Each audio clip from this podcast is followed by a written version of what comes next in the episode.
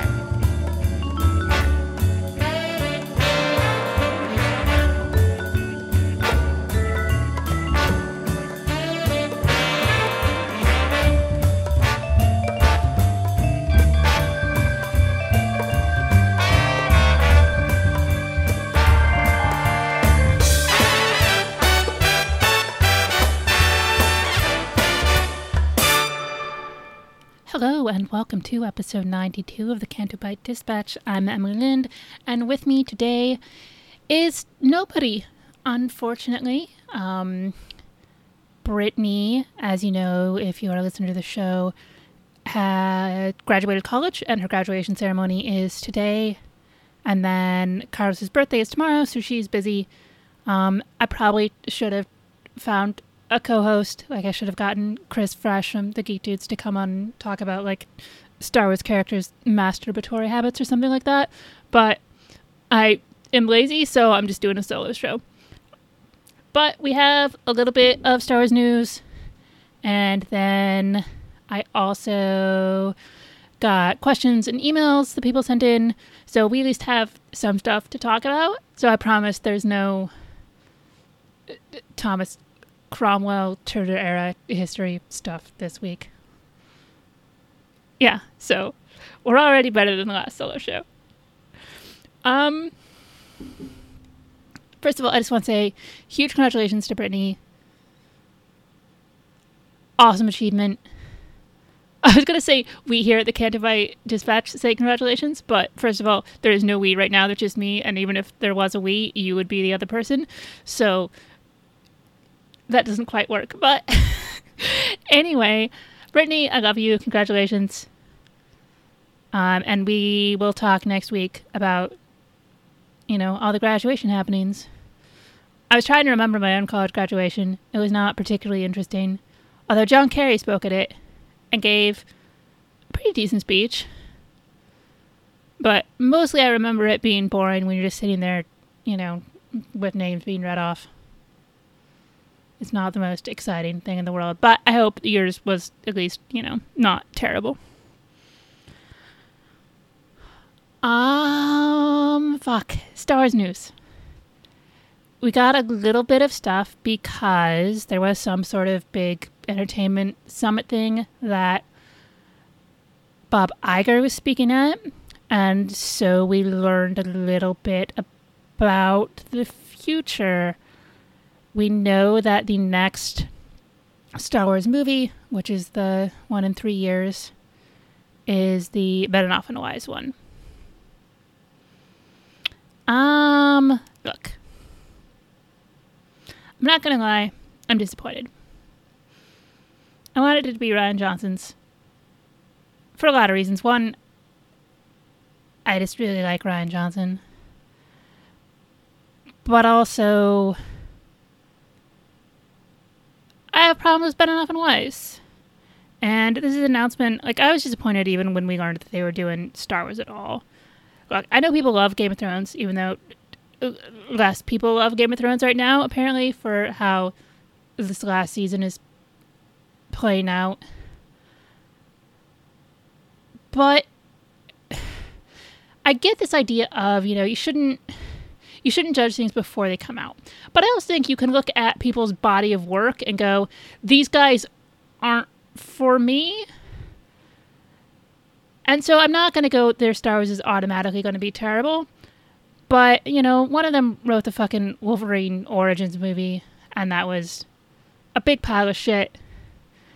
And honestly, I tapped out of Game of Thrones last season. I think it went downhill after George R. R. Martin's stuff was used up. And look, they were in a tight spot there because dude didn't finish his series or even put the next book out for years and years and years. But even though he told them where they were where the books were going in the end, I feel like I don't know, they're not great at it in terms of coming up with their own story. So the fact that they're the ones writing the next movie is is not the thing that I'm like super hyped for. Especially when one of the problems isn't just that I, I think their writing is not great in terms of pacing and storytelling. Um, the other thing is they have a bad track record with women and also just with people of color. So that's something to be concerned about.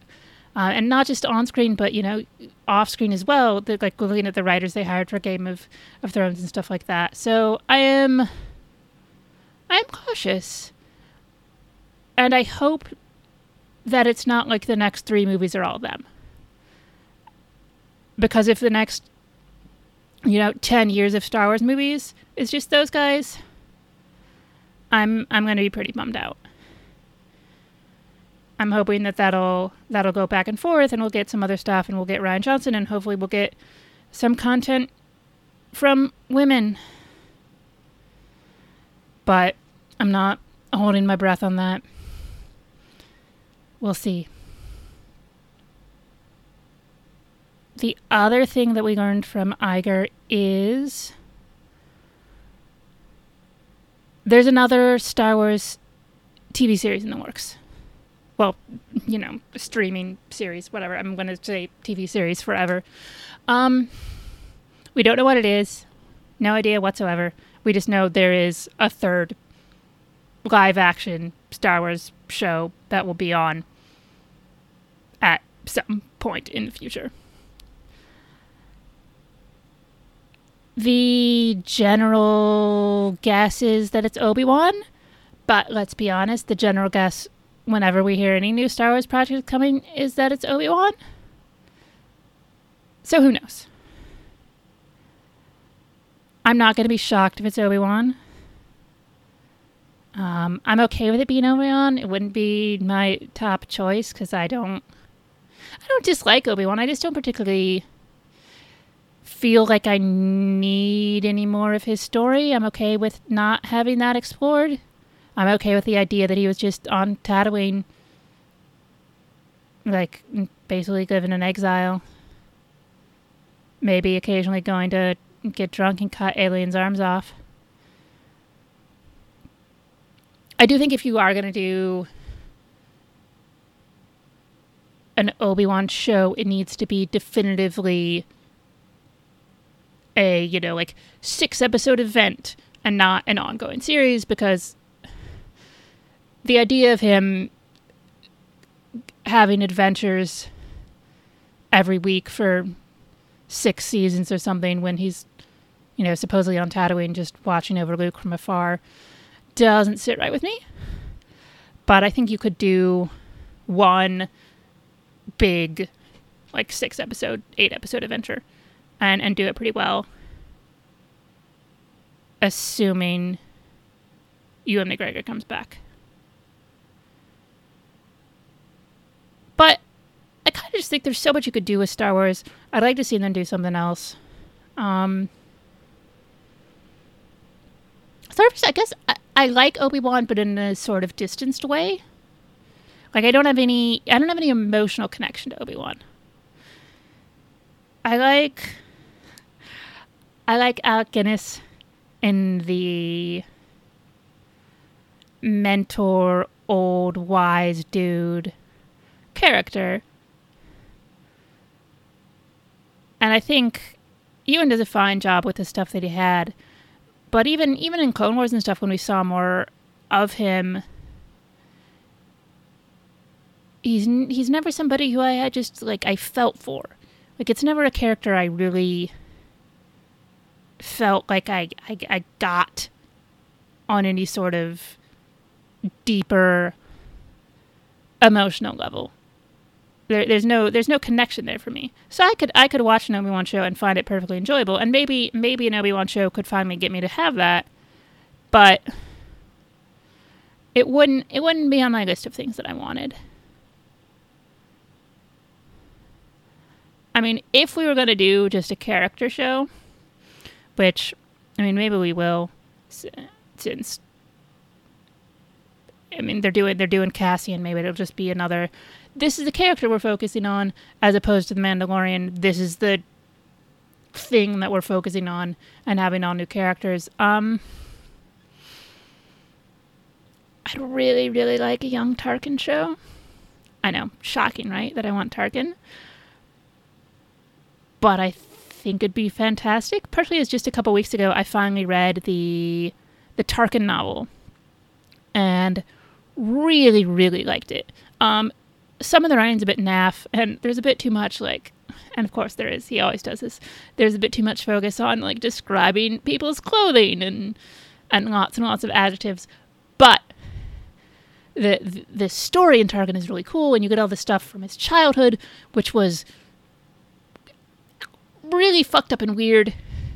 And his his parents were fucking assholes, and this whole like him being sent to the dangerous wilderness every summer to, to toughen him up on the thought that well you know if he survives it's good and if he dies apparently who cares that he's not a real tarkin out you know it's uh, that seems to be the thing but and then and then the stuff in the in the present of the book where he's doing things like hunting down rebels and pirates and shit. It's pretty fucking cool. I think if you take that and build off of it, you have the basis for a really interesting show. And I would like an Imperial focus show. Like, if we're going to stay in this time period, like around the movies and not get away with that into anything really distant, which seems to be where they're staying. I mean, we'll see. Like maybe those Benioff and Weiss movies will be the the old Republic ones that everybody's been talking about forever. But I don't know. I feel like if you're gonna if you're gonna stay in these forty to fifty years, I'd love Tarkin uh, somebody online, and goddamn it, I'm sorry because I forget who it was, but was pushing um, Aidan Gillen playing a young Tarkin, and he was Littlefinger on Game of Thrones, and Tommy Carcetti in The Wire, and was on um, the original Queer as Folk, the British version, not the U.S. version. And I kind of love that. Um, I mean, he doesn't really look like Peter Cushing at all. But I don't I don't really care about that so much. And he's really good at playing schemers. So the fact that he's like four inches shorter than Peter Cushing doesn't bother me so much. He can play that character, that political schemer. He's done it in so many things now. He's always nails it, and I fucking love Littlefinger on Game of Thrones, and I thought it was brilliant on The Wire. So that would be that would be the show that I wanted. But we'll see. It is it is nice to know that there's a third one. It seems like it'll be maybe you know three years from now then because we'll get the Mandalorian this year, and the Cassian show, which I think starts filming this fall, will be next year, and then the year after that will be fill in the blank show, and then the year after that is, hey, there's a movie of some sort. So as much as I'm still disappointed that we got to wait three years for the next movie, we're still getting lots of content, and I do like a TV show because that's you know like at least six weeks of me having new Star Wars content to talk about. And that is exciting.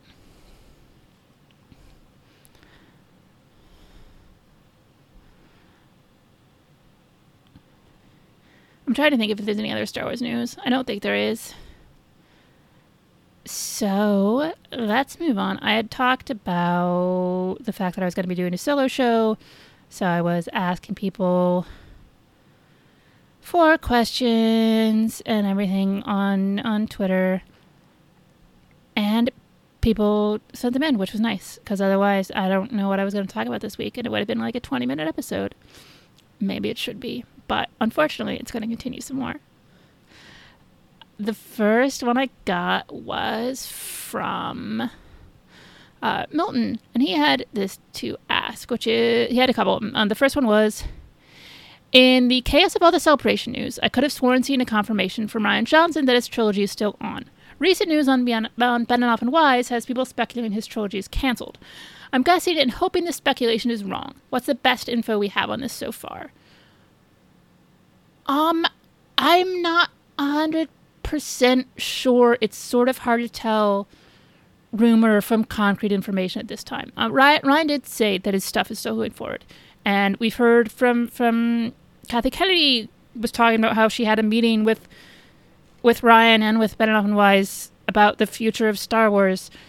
There's been rumors that maybe Rian's going to direct the Benioff and Weiss movie because they're just writing. I have no idea if that's based on anything at all or just something that people heard. Uh, we'll see. I I think he's still got a future in Star Wars. I hope that future is still him doing his own trilogy because I like how he directs. I like how he writes and even if he wouldn't be like writing and directing all three of the movies himself, I think a, a trilogy guided by his vision would be cool, especially since everything we heard about it, again, no, nothing in terms of like actual concrete information, but it was all he was going to be doing something very different and not set so closely to everything else. And I was I was really looking forward to that.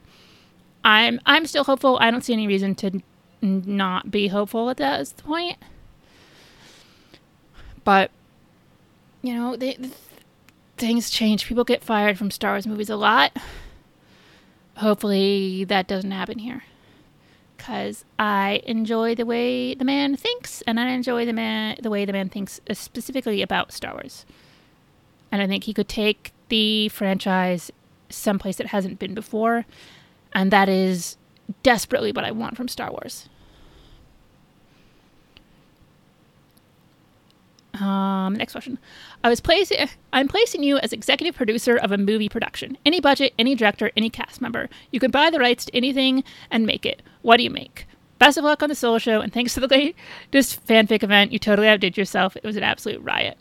Um, thanks. If you aren't a Patreon of Steele Wars, become a Patreon, even just for a month, and listen to the fanfic episode. There's a YouTube video version of it, and there's a podcast version of it up now.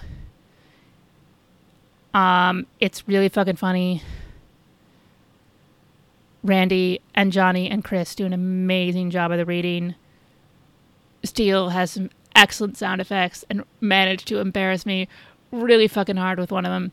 I know we've talked about it before, so I won't drone on about it, but seriously, check it out and give Steele some money because his show is really good and there's lots of good bonus content you get beyond that. But anyway, okay, executive producer of anything I want to make. I kind of went back and forth on this because some of the stuff I w- immediately drawn to, I realized weren't movie ideas they would they'd be better like TV shows. Like there's these books uh, by this guy Scott Lynch called the Gentleman Bastard, Bastard series, and the uh, the first book is called The Lies of Locke Lamora. I highly recommend it. It is con men in a fantasy setting, and they're incredible. They're so much fun. They're also incredibly dramatic. Like they're not quite like Game of Thrones level of killing people off, but people you get desperately emotionally attached to are going to die and it's awful and heartbreaking but the the elaborate cons and heists and just the, the setting and this world that he's created. They're excellent, excellent, excellent books. There's three of them out so far, four of them out so far. Anyway, it'd be an amazing TV show. HBO or somebody should do it. But movies. I would do Transmetropolitan, which is a comic from the mid 90s written by Warren Ellis, one of my favorite all time comic writers. Um, it was illustrated by and, and, and co created by uh, Darick Robertson. It's great. Love that book. Read, read it all the time. It is set, I think, like 200 years in the future in this big sprawling city there's a lot of not quite not quite cyberpunk but the technology is often sort of cyberpunk and there's a lot of like transhumanism body modification stuff and it is about a journalist who is based explicitly and heavily off of Hunter S. Thompson. And there's this election going on. It's sort of like, kind of scarily relevant now in terms of the politics of it but you have him like trying to trying to take down this this politician there's also all this like cool transhumanist cult stuff going on it is brilliantly funny while also being incredibly politically savvy. I absolutely love it. It it's crying out to be filmed except for the fact that it would be I would guess massively expensive. Uh, if you see any of the, the illustrations of the city and stuff, it's you'd have to do so much CGI work that it might be cost prohibitive. But in the situation Milton set up, I get whatever budget I need. So I would do Transmetropolitan, and I would have it directed by Taika Waititi, who is one of my favorite directors. This would be a different sort of thing from him. But I feel like it would still suit his sensibilities. And actually when I'm thinking about sort of the the the visuals of this film, I think would fit in with stuff that he did in Thor Ragnarok. Uh, just in terms of sort of the, the, the color schemes and the and I guess I guess the whatever the I forget what it's called the city where where Jeff Goldblum is you could do that sort of style. Um, you just have to make it grubbier Transmet's really grubby casting is hard uh, if if it were still 1996 I would when the comic first came out, Patrick Stewart. Absolutely 100% Patrick Stewart should be playing Spider Jerusalem, who's the main character. Um, he actually wrote the introduction to one of the trade paperback collections. He's a big fan of it. It would have been amazing. Dude's almost 80. He can't play the role anymore. Um, it's a hard role to cast. Hmm, hmm, hmm, hmm, hmm. Sam Rockwell.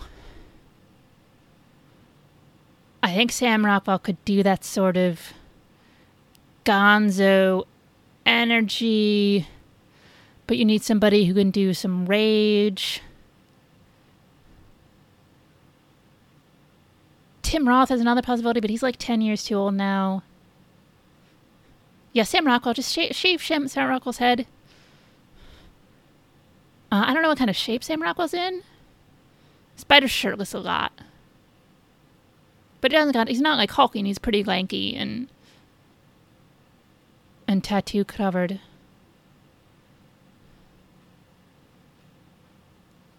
Anybody who has read Transmet, give me your casting ideas for a spider. But yeah, Sam Rockwell is the way I would go.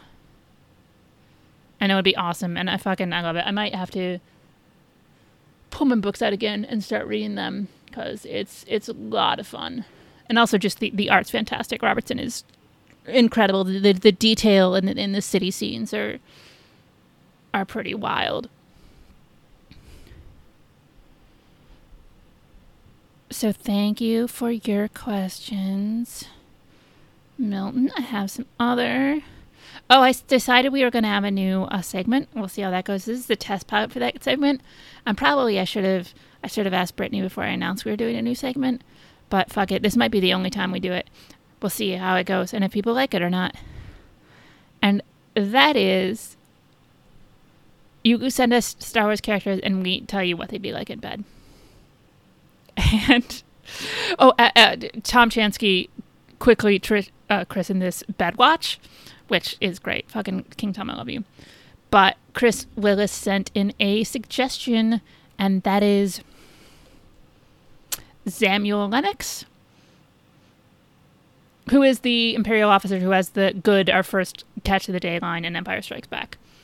And I gotta tell you, at first I did not even remember what this guy looked like, but Star Wars being Star Wars, and uh, specifically the EU being the EU, he has like this whole fucking detailed backstory, which it looks like now is all legends. I don't think he's been in any new canon material. But he's kind of scrawny and weaselly looking. He was okay. I'm assuming Samuel could be ex Samuel, but it's X A M U E L. So I'm assuming Samuel Lennox was a human male who hailed from a long line of military men, began his career as a naval officer for the Galactic Empire, with a noble, proud philosophy similar to that of his ancestors. He hated the deception and ruthlessness that were commonplace in the New Order. When the Empire became embroiled in the galaxy expanding conflict with the Alliance to restore the Republic, Lennox found himself caught between both sides.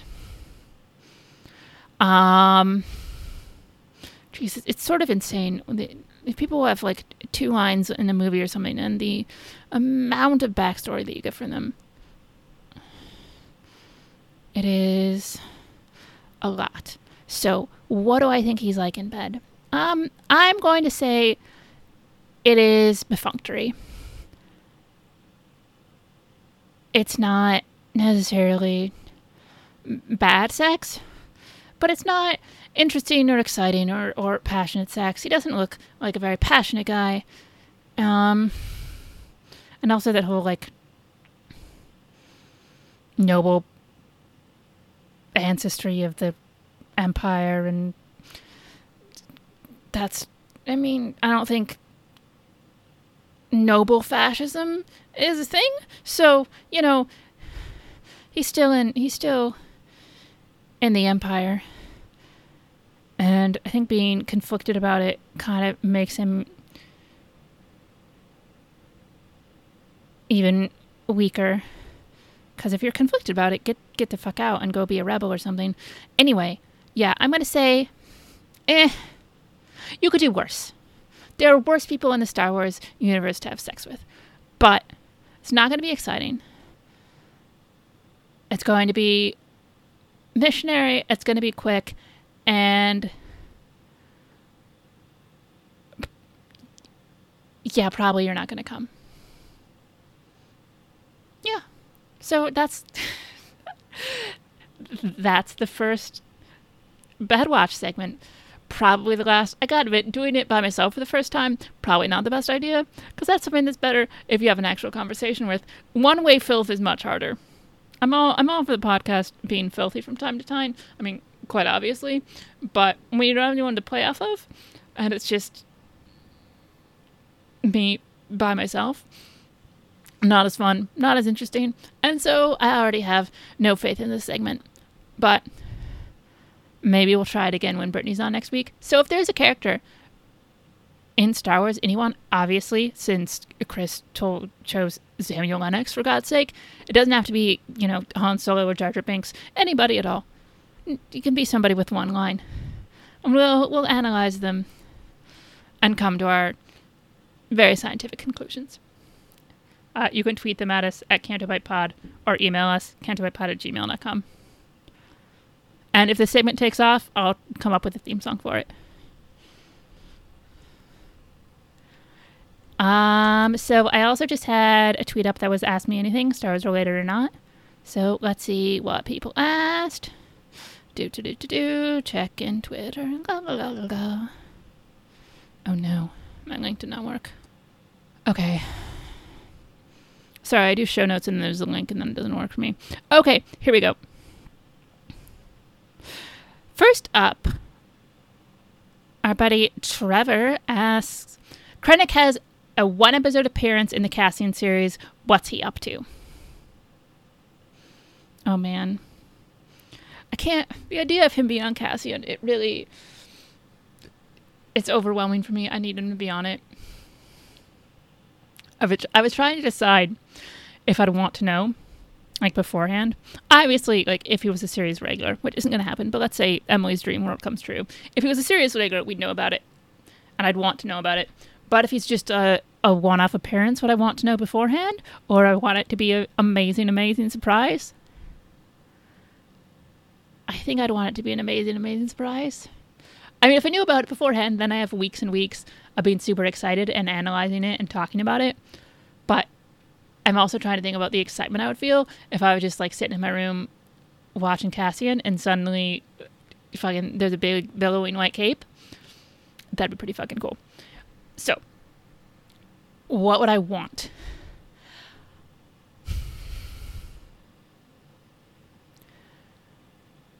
I'd want them to do an episode from the Imperial perspective.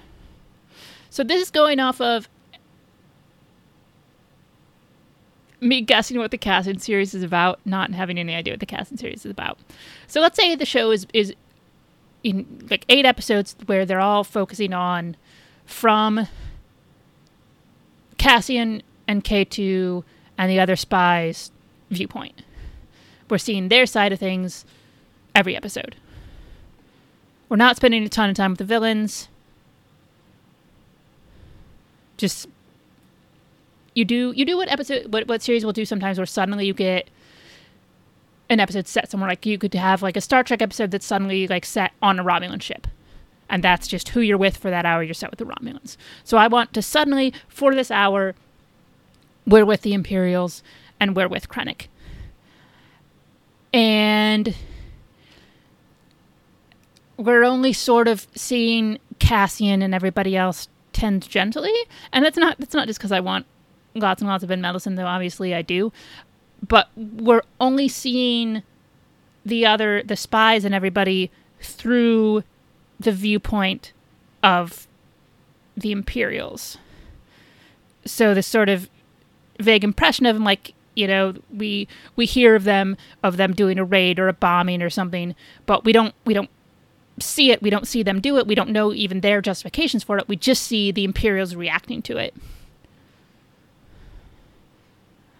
um it's in terms of I, am kind of I'm not clear of, of when this show exactly is going to be set. So, I mean, it can't be set too far before Rogue One.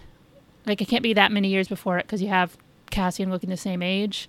So, sort of like what point the Death Star is at and what point Krennic's that in his career. It's got to be like mostly along the way where it's fairly solid that I'm working that he's working on the Death Star, but maybe he has some like part that he needs or something that he's got to get through and you have the imperial i mean the the rebels well they don't necessarily know hey they're building fucking death star they do know there's some sort of mysterious project and here's a way that we can sabotage it and that's just how you spend the episode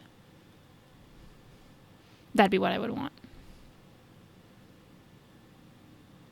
And I hope he has the cape. But not the hat. That's terrible. I hate the Imperial hats. They're really bad.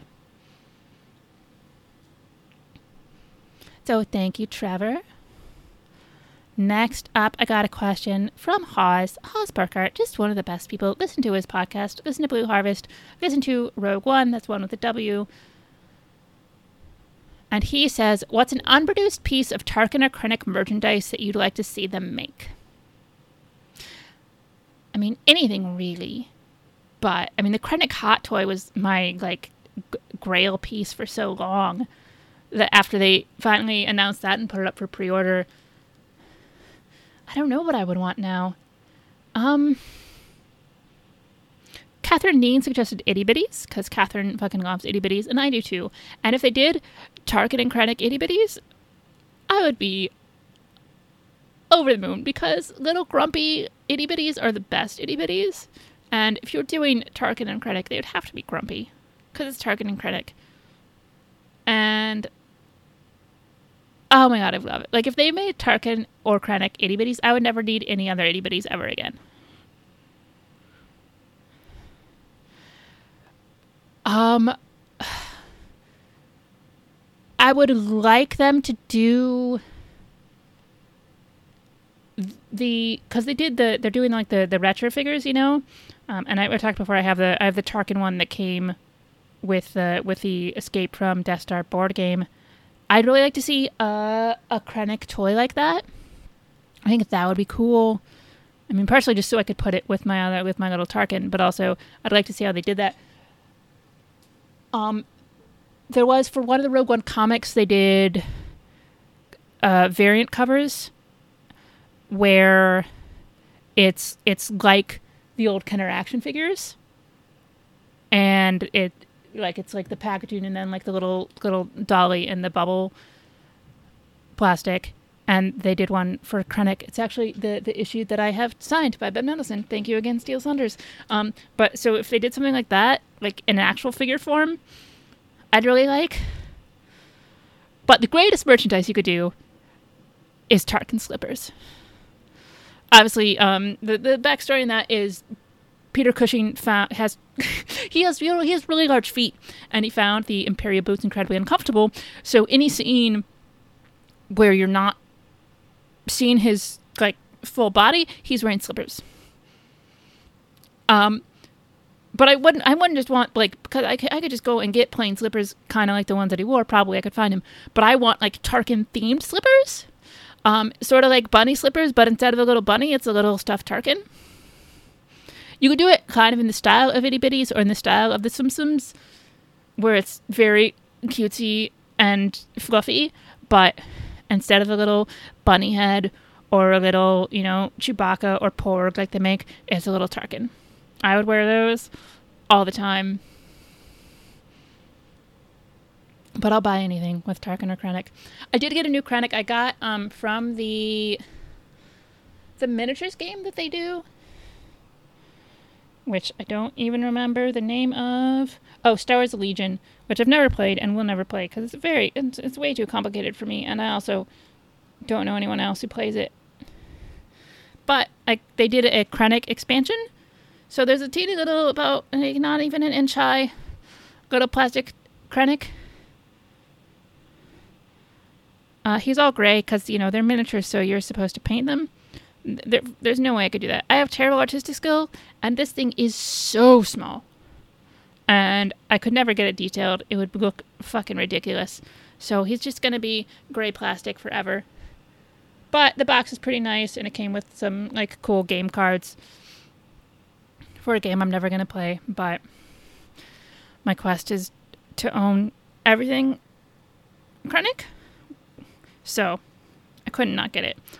Oh, and thank you to Matt Frost, who pointed out that that existed because I have no idea until he sent me a picture of it, being like, hey, do you have this?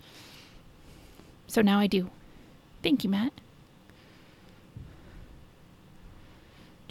Do, do, do, do, do. Um, Molly, who I went to college with and is awesome. I met up with her actually when I was in Chicago.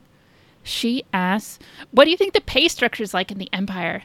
Ooh. Oh, because I went on a big t- Twitter thing the other day about what the Empire's sexual harassment policy is and how badly I want to know and how I really want the Empire's human resources manual. And let, us not lie, it would be human resources manual because they don't they don't employ a lot of aliens. They're you know not not the most diverse crowd of people. But I'm sort of fascinated by the inner workings of fictional bureaucracies. And I would I just want to know. Like, I want to know w- what happens. Um, oh, my buddy Kevin, who is a human resources attorney, was pointing this out, which is when you have very strict um, hierarchy of command, it is rife for all sorts of abuse and harassment because the system isn't set up for you to be able to go around your superior. So if your superior is the one harassing you, it's really hard for you to report it. And it seems like the Empire would be set up like that. I was also thinking, especially in the era where the stormtroopers were the clone troopers, so right after Order 66 and sort of that consolidation of power, it especially could have been really bad because if you have all these troopers here not even thinking of a people, but as, you know, your your creation and you're willing to use them as cannon fodder, certainly you're not going to care what happens to them in terms of abuse. Oh my god, I didn't mean for that to be depressing. It wasn't meant to like a depressing question. It was meant as I'm just sort of interested in it, and I want to know what what, the punishments are.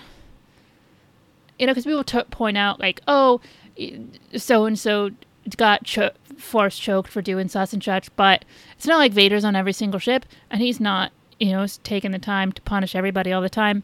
So I do want to know what punishments are. I mean, apparently troopers now can like get brainwashed again or something. But I mean, do you get your pay docked?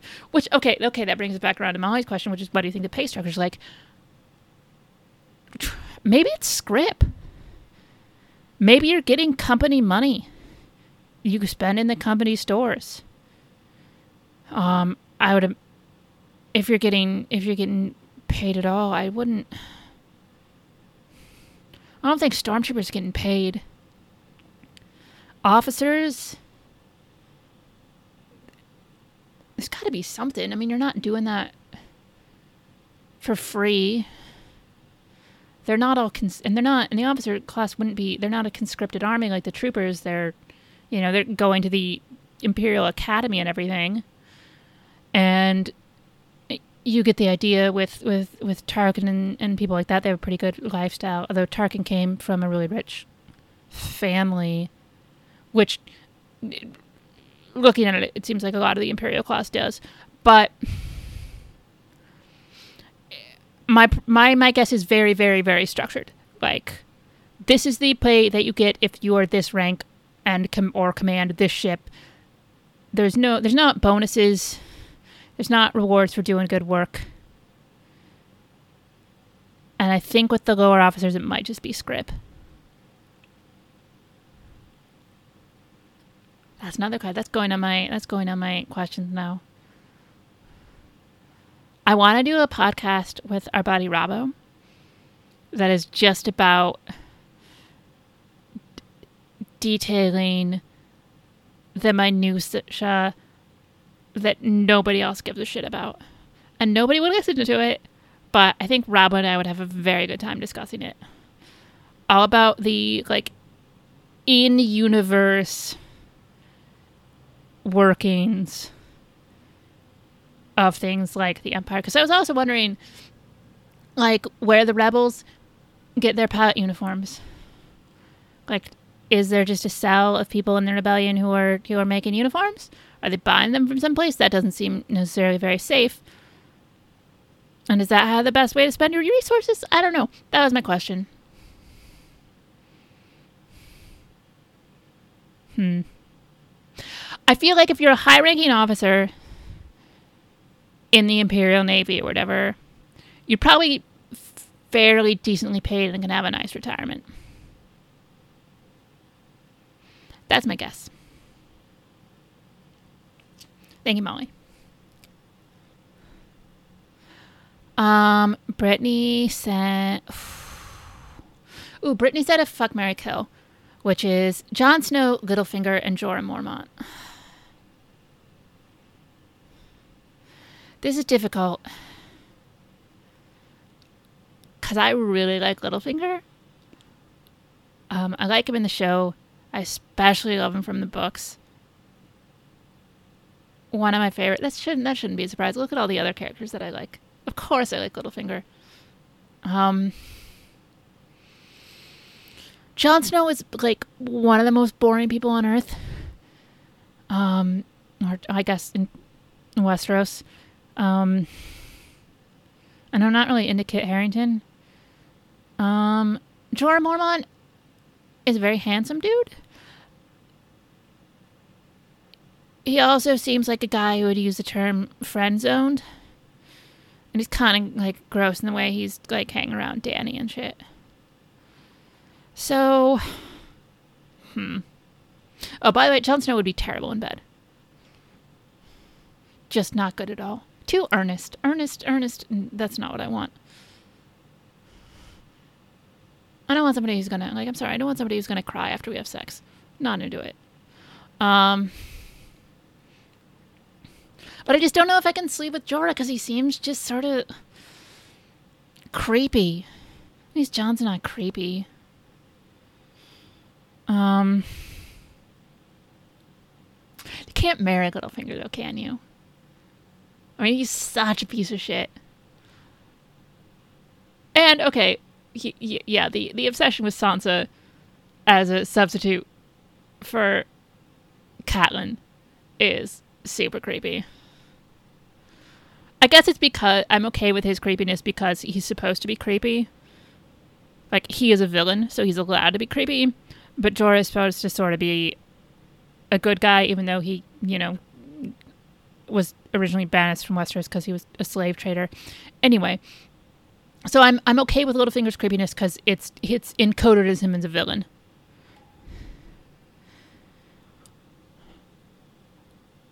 But again, I don't think Littlefinger's a dude you marry. Partially because he might, you know, push you out a moon door or something. So, ugh. But being married to Jon Snow for all eternity would be really dull. So, do I want to be married to a creep or do I want to be married to a boring person? Ugh. But okay, at least okay, at least Littlefinger would be interesting to talk to. So I'd marry Littlefinger because he's somebody I could like have conversations with. He's probably going to provide you with a pretty nice lifestyle because he was rich and a schemer and knew how to get things done. Um, I'm fucking Jon Snow, even though the sex is going to be terrible because Mormont's too. No, he's just gross. Yeah, kill Jorah, f- fuck Jon Snow, marry Littlefinger. Uh, and Brittani also asks, what would Tarkin be doing if he survived A New Hope? Um, it would depend on whether he took the blame for the Death Star or not. Because, okay, so he's in charge of the Death Star. Now, of course, we know now that he took it over from Krennic and, I mean, sort of stole credit from Krennic. But either way, whether he deserves the credit or not, if he has the credit for the Death Star and the Death Star gets destroyed, is he politically savvy enough to avoid the fallout from that? I think he might be. Super loyal dude, has done enough for the Empire in the past. I mean, they don't forgive mistakes, but Tarkin is also just real fucking smart and weaselly. So if anyone can find a way out of like taking the blame for the big ass weapon getting destroyed and a bunch of their people dying, it's Tarkin. In which case, like, maybe he's just off chasing down rebels somewhere. And that's his, you know, it's sort of like demoted to that, or the Empire thinks he's still a big enough asset to use him more prominently in doing that. And if he if he survives a new hope, I think he survives. Like just beyond. I think while he is loyal to the empire to a really high degree, I think he's not a blaze of glory type of dude. So I think once the Emperor falls, Tarkin's out of there and goes into hiding. He is he's he's one of the Nazis who, you know, moves to South America and goes into hiding. Uh he wouldn't do it until until the very end. He would be he would be loyal up until the point where he realized it was futile and then and then would go off into hiding. And you know just be like sitting around in his slippers drinking tea.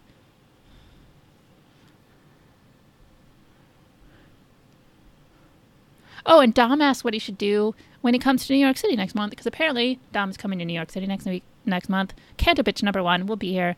We're gonna get lunch. We're gonna do something. Oh i'm not gonna give you an ideas of what to do in new york because I am the worst person in the world to ask that question to. I'm really bad at it because I don't do anything here. I mean, when I first moved here, I went to museums every week and shit, but yeah. I mean, I can give you some good restaurant recommendation stuff. But that's not the most interesting for podcasting. And also, again, I'm really bad at it. And I don't know how often you've been to New York before.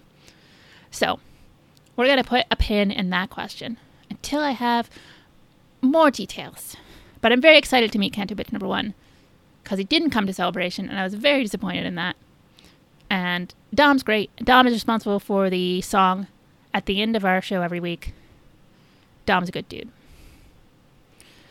So we also have some email. I'll get to that. Do do do do. Sorry, my Gmail's very slow. So, first up, we got an email from Jim, who's written in lots before. Jim's a good dude. So, Jim says, Hi, Bight Dispatch. I heard you were looking for some Krennic and Tarkin questions, so I wanted to share one I thought of. From Catalyst and other sources, we know Krennic and Tarkin were always trying to get the best one. Sorry. From Catalyst and other sources, we know Krennic and Tarkin were always trying to get the best of the other one. Then, in Rogue One, Tarkin clearly outplays Krennic and not only gets command of the Death Star, but also kills Krennic when he gets a chance. So, my question is assuming you were Krennic, what would you have done differently? Knowing we know about Tarkin and the Emperor and Rogue One to outmaneuver Tarkin and win command of the Death Star. Thanks for keeping up the great podcasting. Your Canto Bitch listener, Jim. Hmm.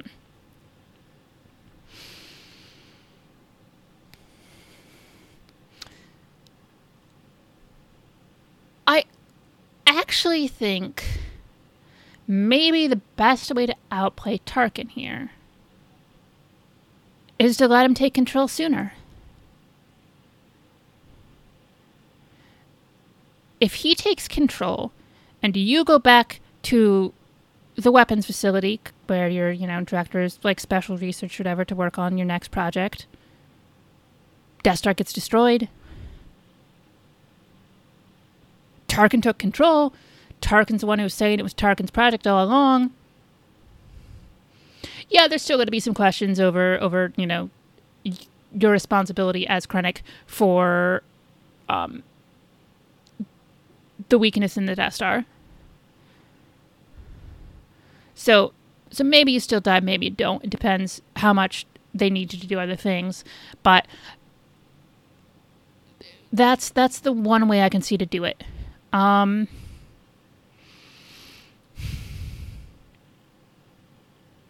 the other question, of course, is what happens just if if Krennic doesn't go down to the planet and doesn't decide he's going to, you know, solve this problem on his own and he's going to lead the troopers down there to, to, to solve this problem. So you're not down there on Jedha to get killed in the first place. Um, and then it just then it just goes back to being like a one-on-one battle, and it and it depends who can who can outmaneuver the other one when you're face to face. Um, Tarkin still has the upper hand, in part because Tarkin has more of a relationship with the Emperor and with Vader.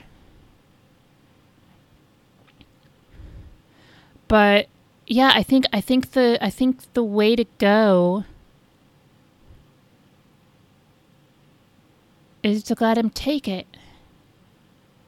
Of course, that's that's you know with the foreknowledge of you know that the Death Star is eventually going to get destroyed and he's going to die. Um, if you don't know that yet, the only thing you can do is you you cannot go down to the planet because until that point, he's still in charge. He's been told by Vader, the Death Star project is still his. And I I think if he doesn't if he doesn't die there, he can still he can still salvage it. But Tarkin's a really difficult opponent. So who knows? But thank you, Jim. We also got a voicemail from Rural Farm Boy. Let's see if I can get that to work. Do, Miss Emily. Yeah, it's Anthony, Rural Farm Boy. I'm here to give you a helping hand with your episode 92. It's an Emily, Miss Emily solo show.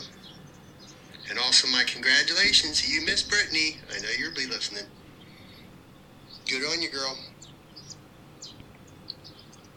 So let's see. I just seen in that Twitterverse that Haas put up a question to you about maybe what things that ain't being made that you might want to, you might like to have for your collection of Director Krennic and Grand Moff Tarkin.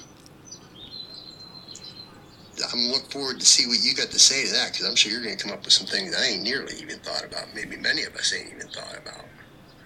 But that also put me to thinking because years back I was in the 501st Legion in Garrison Credo. And that thought, after I seen what Haas asked you, well, that put me to wonder. Would you, Miss M, ever want to consider maybe cosplaying or crossover cosplaying as either of them two that you love so much, or maybe a mashup of both. So I want to hear what you got to say about this, and I look forward to your show coming up in my playlist. So till then, that would be this coming Friday. May the force be with you, Miss M. And you too, Miss Brent. See you on the radio. Anthony, thank you as always. I, I love how interactive you are with our podcast, and you send us good shit. Um, I actually I have thought about this. Uh, I, I've considered doing Krennic a lot. Sorry, doing the Krennic costume a lot. Uh, I'm sort of not sure how I want to go with it. Sometimes I think I want to do like a faithful, just Krennic uniform and sometimes I think I want to do like a, a crossplay femme version where I do like a dress or a skirt or something like a little bit shorter, a little bit sexier. Cause I did a I did a femme Riddler for New York Comic Con a few years ago, and like just had a ton of fun doing that. So I don't know. That's sort of why I haven't done it yet, is because I don't quite know how I want to do it. Um, I'm more likely to do Krennic than Tarkin, simply because Krennic's uniform is more distinctive.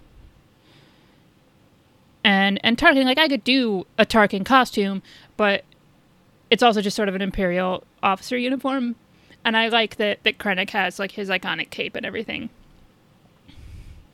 Yeah, maybe. Maybe next celebration I'll finally do it. I really wanted to do Ventress, but then I was pricing out the lightsabers, and it was just it was too much money, especially since I would have had to buy two of them, and it's not it's not like a Rey lightsaber. You can get like a, a, ten dollar plastic version. You know, I would have had to have them customed, but Krennic is definitely more affordable and more in line with my basic sewing skills. Like I can sew, but on a very basic level. Like I can make I can make a pair of shorts, but I can't do like something super complicated, like a bustier or something that I would need for Ventress. So yeah, I I, I do want to do that. Part of the problem is I just always just put it off too late. This happens like every last like the last couple of years for New York Comic Con. I've wanted to do costumes. Like I wanted to do Mon Mothma, and then I'd look at my calendar and be like, "Oh, New York Comic Con's in two weeks." I'm very bad at procrastination, and then things just sneak up on me because I have a terrible grasp of time. But I do want to do that. Thank you for reminding me. Actually, yeah, I got to start thinking about that seriously again. Yeah, yeah, yeah. Because cosplaying is a lot of fun. Uh, and again, thank you, Anthony. We also got one, we got an email from Raabiah, and that is called Let the Present Die. Hello, Emily and guest. No, just me, unfortunately. Sorry. I hope you guys are doing well. I just want to preface this by saying I don't watch Game of Thrones. The show first started when I was a freshman in high school and way too young for it. And by the time I grew up, it seemed too much of an undertaking to watch it all. But even without watching, uh, watching the show, I feel like Benioff and Weiss are all wrong for Star Wars. Almost every woman online has voiced their displeasure for the show and accused showrunners for, of being misogynist, and so many men have been, been the annoying man to say, actually, you're wrong, insert argument here. First of all, shut up. If most people of an impressed group are saying something hurts them, don't be the one to tell them they're wrong to feel that way. Secondly, based on their, their idea for the Confederate show, I don't want them anywhere near any characters of color, and it just shows they probably wouldn't handle the messages of Star Wars in any meaningful, compelling way, because what are they going to say there? That slavery is bad? Everyone knows that. Um, side note here if you don't know the Confederate show, it is a, I believe now, fingers crossed, dead project for HBO. That was going to be a show where the Confederacy like succession succeeded. Sorry, that's a terrible sentence. But yeah, so basically there's still the Confederacy today and there's still slavery and that's the basis for your show. And, you know, maybe maybe as a couple of white dudes, especially a couple of white dudes with not the best track record for writing for people of color, that's not an awesome idea. anyway, back to Robbie's email. Now, I know some people are saying they'll hire women and people uh, people and people of color to work with them. And to that I say, stop it. Don't force them to work with those who most likely think less of them. Just let those women and people of color tell their own stories for God's sake. Star Wars steals from every culture under the sun, but never acknowledges the people they take stuff from. And even though it's all set in a galaxy far, far away. And with Kathleen Kennedy's contract in 2021, I'm very scared as to what the future will bring in terms of both storytelling and representation available in Star Wars, and if it will take multiple steps backwards. I'm going to watch episode 9, Mandalorian and Resistance for sure, but after 2019, I have my doubts about whether or not I will care so deeply about Star Wars, or it will just be another franchise like any other. Sorry to be such a downer and keep on podcasting, Raabiah. Yeah, you know, that's. Those are valid concerns to have. Because we keep hearing them talk about how they're going to hire more diverse voices and hire more women and then and then they're not doing it. And so there's only so many times you can just be told to wait. Um, and I realize as as a white woman, I still have a ton of privilege. And so I, I, I imagine I would feel even more even more despondent if you know there were eight other ways in which I'm not being represented at all in Star Wars. Um, yeah, it just it just sucks. Like you sort of look at the future of it and going, okay, we're not getting a Star Wars movie for three years, and we're getting movies every two years since then, and the only projects we know about in the future are projects by white dudes. That's that's really it. Just it makes me tired, and it makes me sad, and I I hope that they finally actually stop talking about it and start doing it. But I understand being discouraged and not being hopeful. At this point, they sort of need to to prove it. And and I'm tired of being told to wait and that eventually, you know, eventually we'll have a woman director, eventually we'll have a person of color director, uh, like eventually we'll get a gay character on screen in Star Wars. I, I'm really I'm really done with eventuallys. But, you know, thank you for writing in. You're always really thoughtful about this stuff, so I hope that I hope that you're wrong and I'm hope that I'm wrong and that they really they make a good turnaround here. But it's it's hard to be optimistic when you're constantly being given reasons not to be. And finally, we have an email from King Tom. Aw, I love King Tom. And he says, Hey, Lindo. First off, congratulations to Brito for the whole graduating thing. That's a major accomplishment. Everyone in Death Watch should be proud of her. So, I know you're also talking non you're taking non-Star Wars questions, and I figured I'd ask about Kitty Pryde because I know we've talked about her before. She was always one of my favorite X Men growing up because early on she just seemed like every kid who just happened to have powers. A few years back, there was news that Fox was going to make a movie about Kitty, but this got shelved with the Fox purchase. Do you think this could have worked or been a good idea? Anyway, thanks for reading, and Professor Vizsla is a jerk. Death Watch. Oh man, Vizsla would be a terrible professor. If you don't get that reference, look up Professor Xavier is a jerk, one of the greatest X Men panels of all time just super fucking good. Um, I don't know if I'd want a Kitty Pryde movie. And she's one of my favorite characters. I I just I don't know I mean maybe like 15 20 years from now when we've gotten some more X-Men movies and they set up her her more up, but I don't know what you do with her now. Um obviously days of future past would have been the way to do that but they decided to give that to wolverine instead because why wouldn't you give that storyline to a dude? Um i think you could do a really kick-ass kitty pryde tv show. Put that on disney plus. I would watch the hell out of that. Um i would say not not do it as a teen.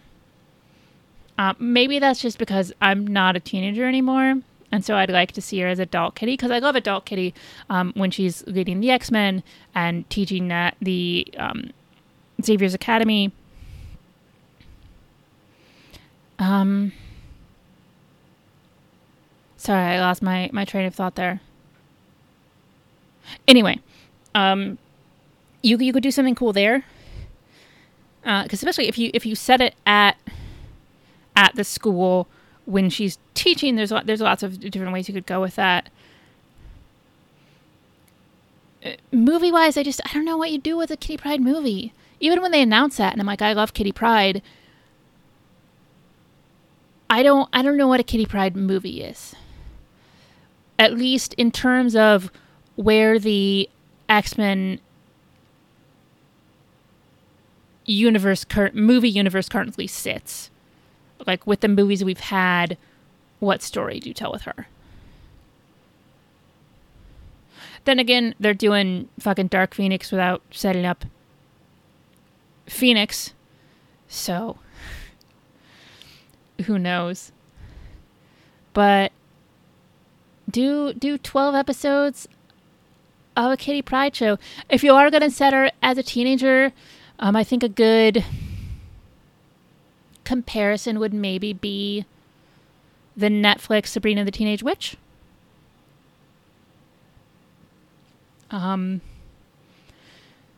obviously not magic and stuff, but you can sub that out for mutant powers pretty easily and sort of her finding her her place there and exploring her powers and what she could do with them, but also like what that means for her regular life I mean, you know, see see Sabrina the Teenage Witch, see Buffy the Vampire Slayer, uh, even even you know like Veronica Mars. There's there's there's good templates for that there, which is the the conflict between the like the regular teenage storylines and that there's also this other very special thing about them.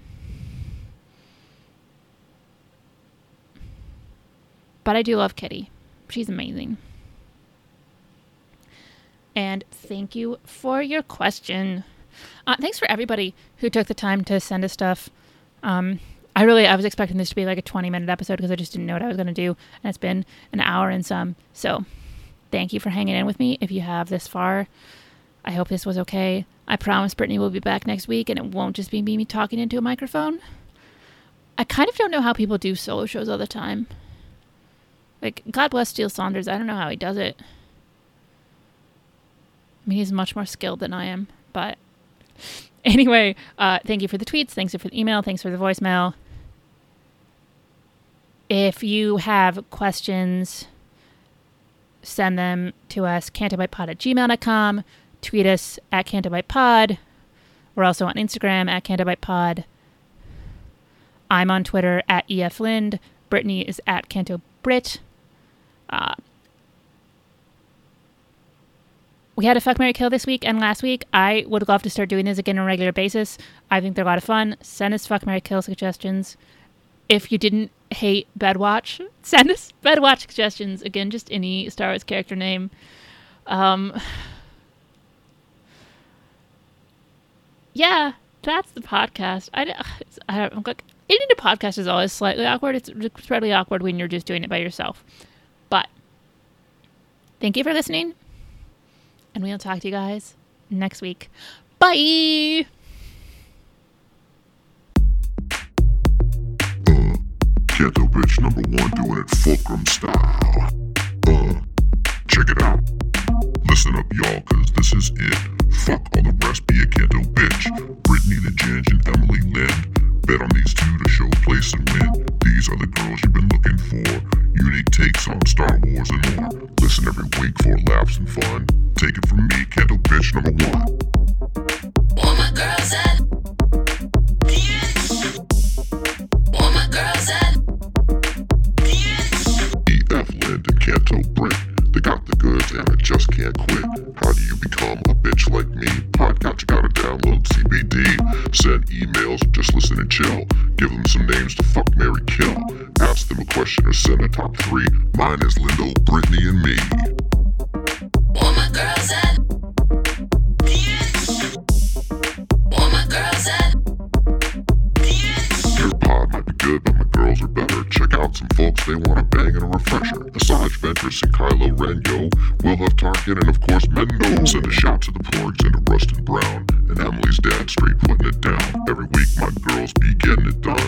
Should know I've been down since day one.